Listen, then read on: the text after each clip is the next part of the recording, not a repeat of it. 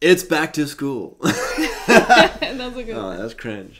I'm cringing. You know, I think what's the most saddest thing is parents, Christian parents especially, celebrating that summer's over and their kids are going back to school. I know for me, like growing up, I remember my mom was always so sad when we would have to go back to school. Like she wanted to be with us all the time. And so I think seeing parents like thrilled that their kids are leaving the house is just heartbreaking. But that just ties into what we're talking about today, which is discipling the nation. I mean, that's the whole thing, is disciple the nations.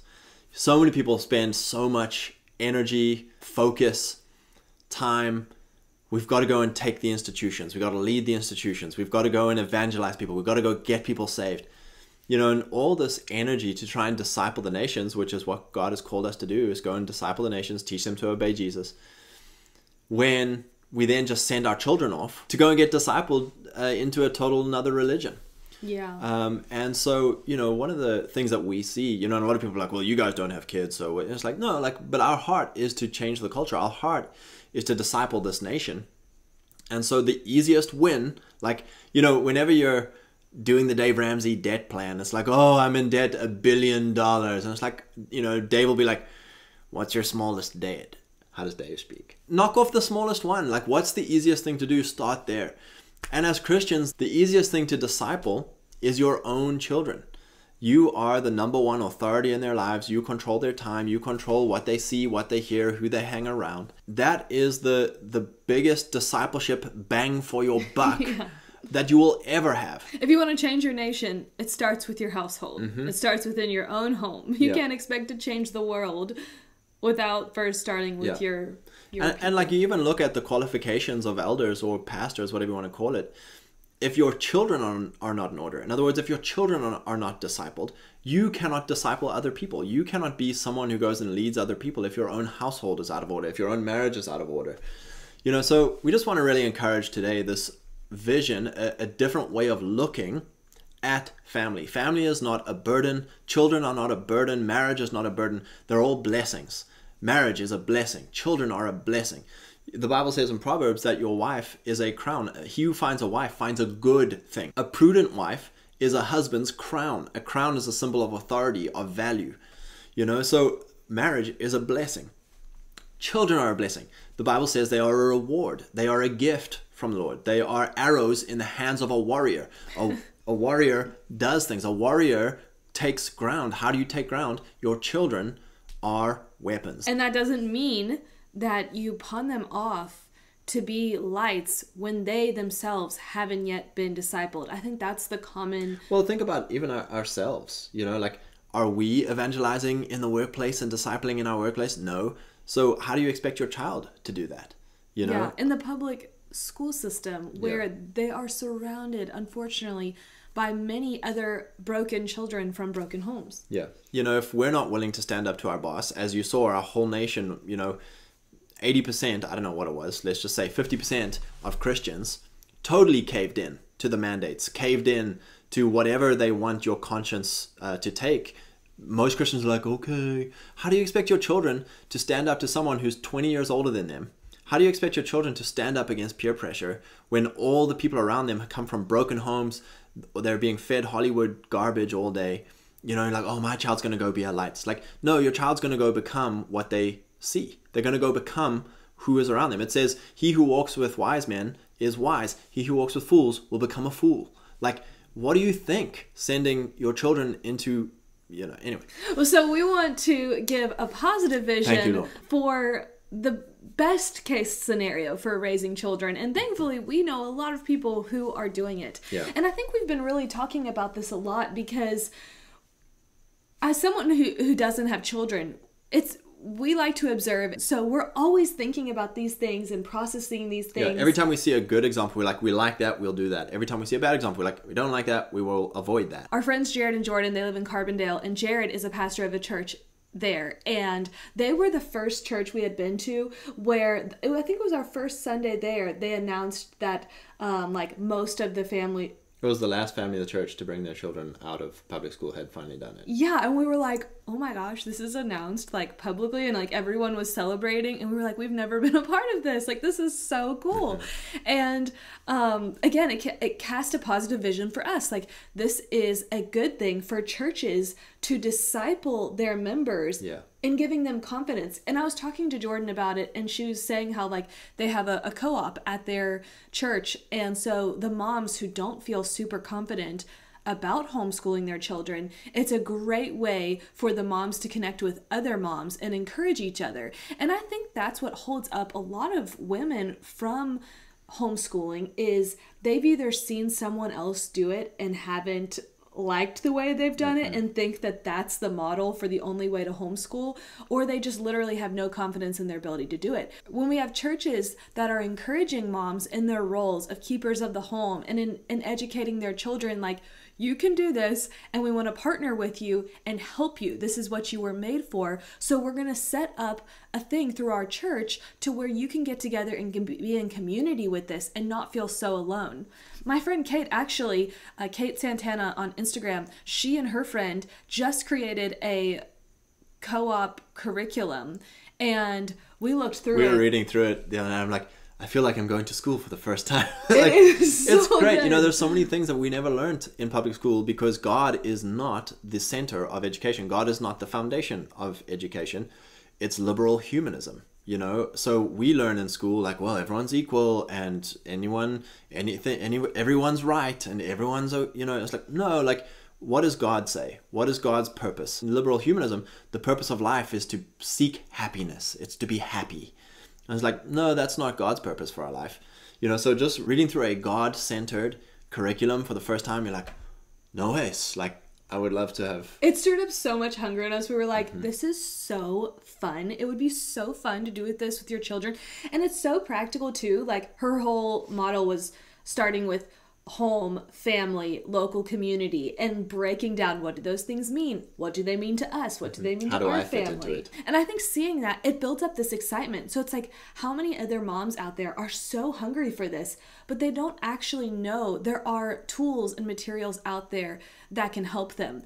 I think a lot of times the only options people feel is public school or private, super expensive private Christian school. And most people can't afford to pay $10,000 a year to put their child in private Christian school. And on top of that, I don't really feel that that's solving the problem. A lot of private Christian schools are just slapping a Christian label on the liberal humanist system. You're still in an age grade with all these broken kids who are being pawned off, you know, so you're still becoming like all the kids. You can't control who your children are around. And same with the teachers. Like, you don't know who the teachers are. You don't know what they believe. You don't know what they're teaching your children. And a lot of the time, you know, it's standards that are put in place by a secular education system. You know, 8 to 5. It's like, oh, it's a babysitting service to get children out of the home so that the parents don't have to deal with them, or so that the parents can go and be tax slaves for a corporation. Like, that whole system is wrong. So when we come back to a household view, a household economy, a household institution. Education is a huge part of this. A lot of our friends who have many children and homeschool them really well, and like, they're wholesome and like, wow, these people are amazing. You know, they're like elites compared to like all of us plebs who went to public school. You know, they say their kids finish their schooling in like 2 to 3 hours a day. And after that, they read, they play, they build, they pursue projects. What is their passion? That's what they do with their time. And they work. They work in the house, they do chores, they work in part of the household economy. They can work with mom or dad if that's a possibility. You know, it's a fuller experience of life when you have a household lifestyle, a household view of life where children are an integral part of the household. They're not meant to be outsourced because they get in the way of the household. We've gone really hard in past videos on the purpose for ladies of marriage and children. You know, marriage and children is a God-given purpose. You are the only one who can do that. To outsource it to other people and go and pursue a career or, you know, whatever it is, we're just saying we have to evaluate what is your time. You have to realize your time. There's so many people who send their children off to school to be outsourced to another person. They have to go work for a corporation, and you miss the 15 years, let's say, again, you know, we talk about times, you're going to miss the whole upbringing of your child. You're going to see them after school, then watch TV, they'll do homework, and then, you know, do that for 15 years and they're gone. You know, and you see this so many times with people who have children who are rebelling or crying for attention or in destructive habits or in bad relationship circles as teenagers. And you're like, man, the mom's away at work and the children have been off in public school. And so often when we see this in real life, we're like, Mom, you've got 5 years left. Please quit your job. Mm-hmm. Like, you don't realize that time is running out. As soon as your daughter is 18, she's going to be gone. Like, nothing is more important than these years. And even 13, 14, 15 is not too late for you to quit your job. Even 17 is not too late. You Come home, bring your daughter out of the public school system, away from all of those things. I mean, we have seen this so many times. And instead, it's like, oh no, like, she's really struggling, complain, cry, and then... And make a story about how God will turn it all for good and all this kind of stuff. And it's like, I mean, pray for that miracle. That's fine. What can you do to be part of, you know, you were the one who made the problem by not being present in their life, by not being their mother. You know, how can you now make right? You know, if you've got 5 years left of them being at home, if you've got 1 year left of them being at home, this is a priority, right? It's not, again, we said that whole thing of like mom guilt, of moms having a baby and then going back to work and feeling bad. It's like, ding, ding, hello, that's God wiring you to say, you're a mother, mother your child, you know, be at home for your child, you disciple your child. So many people are like, oh, stay-at-home moms are degrading, and stay-at-home moms, they could be a corporate boss babe, they could be a rocket scientist, they could be whatever they're, and it's like, are you saying that like being the #1 influence in your child's life is not important? You being able to shape the future, shape the worldview, shape the belief system, shape the confidence of a next generation, change the culture of a next generation is belittling and not important. It's a lie. It's the most important job on earth is raising the next generation, is raising the next culture. And you can see that the people who have raised their kids like that, they have enjoyable families, they're enjoyable people to be around. There is fruit from those lives of parents who were very involved in their children's life. So I think that's our whole thing. It's like, casting a vision for there's a better way, and unfortunately normal Christianity really isn't, this isn't common. Like homeschooling isn't mainstream. More and more people, praise God, 2020 like has made a lot of people pull their kids out of school, and it's been so encouraging and really cool to see. But here's the cultural, even in Christians, here's the cultural thing of why homeschooling is not normal. It takes a worker out of the workplace. So the tax base goes down. It takes a tither out of the church place. So again, it's all about incentive, right? Who wants the wife's valuable labor and energy more? A corporation and a church, or your children? You know, that's the balance that you're making. And we've said this too with private schools and like churches encouraging private schools. My thought with that is always, who's the teacher then? Is it a mom who has children that now is away from her children to teach all of these other children? Are you forcing a woman to now being a working mom? I mean, I know in like Amish communities, the school teachers are either the single young girls or it's the older women. And I can see that. We were saying like, what's amazing with churches who do co-ops is like the older women of the church coming in who've already done it and helping women. It's like those women have the time to come in and help these young moms, and they like doing it. But it's also not the moms pawning off their children again. It's not the moms outsourcing mothering again. It's okay to have help. It's okay to have tutors. It's okay to have other people come in and bring skills and expertise. Like, you don't have to be the expert, but you do have to be present. Yeah, I think that's really good. And I think that's why I love the co-op model, because it is all of the children together. So they have friends, they're doing stuff together, but then the moms are all together in community as well. Yeah. You know, and there's like this trope of like, why, you know, this 1950s trope of children all riding their bicycles around the neighborhoods and stuff. And like, why don't we see that anymore? Because no one's home. The parents are all off at work. The children are all off at school. you know, there is no one back home to watch the neighbor kids. To watch the neighbor kids and even have kids in the neighborhood. You know, so again, it's to come back home, to come back local. There's an incredible importance on being a mom who cares about her children, who cares about discipling the next generation. You are discipling the nation. You know, all these people who talk about great missionary exploits and great pastoral exploits and, you know, we evangelizing the masses and evangelizing the lost and all this stuff. The greatest discipleship opportunity is the next generation in your own family. Yeah, we actually struggled with that with reading several missionary biographies, like David Livingston's testimony, Hudson like Taylor.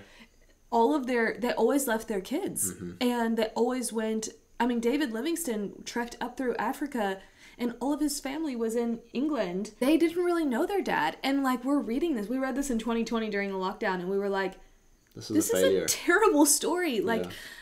It was really heartbreaking because we were really excited to read this. We were in Africa, so we're like so pumped about reading his story. And God did do a lot of amazing things through him. But at the end of his life, we were like, his family was broken. Yeah. And it was pretty sad for us. So praise God. Being a mom is one of the most valuable things you can ever do. Children are a blessing. Marriage is a blessing. Being able to be a part of God's great plan by being a mother, by being a husband, by being a father, it's one of the greatest ways of discipling the nation is having a wholesome family. Yeah, you know? And I want to say, I don't want to be like, well, it's easy for you guys to say you don't have children, that you're educating. It's like, we understand it's the why. Yeah. Like, that's what we're trying to remind you of. I think when you have a why for doing things, there's a motivation to endure even when things are hard. We're not saying that home education is easy or simple. Yeah. We're saying that marriage is easy, or that, I'm sure, you know, people with kids, it's like, sure, right, of course. Like, but there's a why and there's a blessing, and if we can renew our mind for why we are choosing this route, we feel like this is the most excellent way. Yeah. Praise God. God bless you guys. We hope you enjoyed today's episode. Please leave us a review, and if you want to follow along on YouTube, our channel is Scott and Kelly, and my Instagram page is Home with Kelly, Kelly with an I. Thanks so much, and we hope you have a blessed day.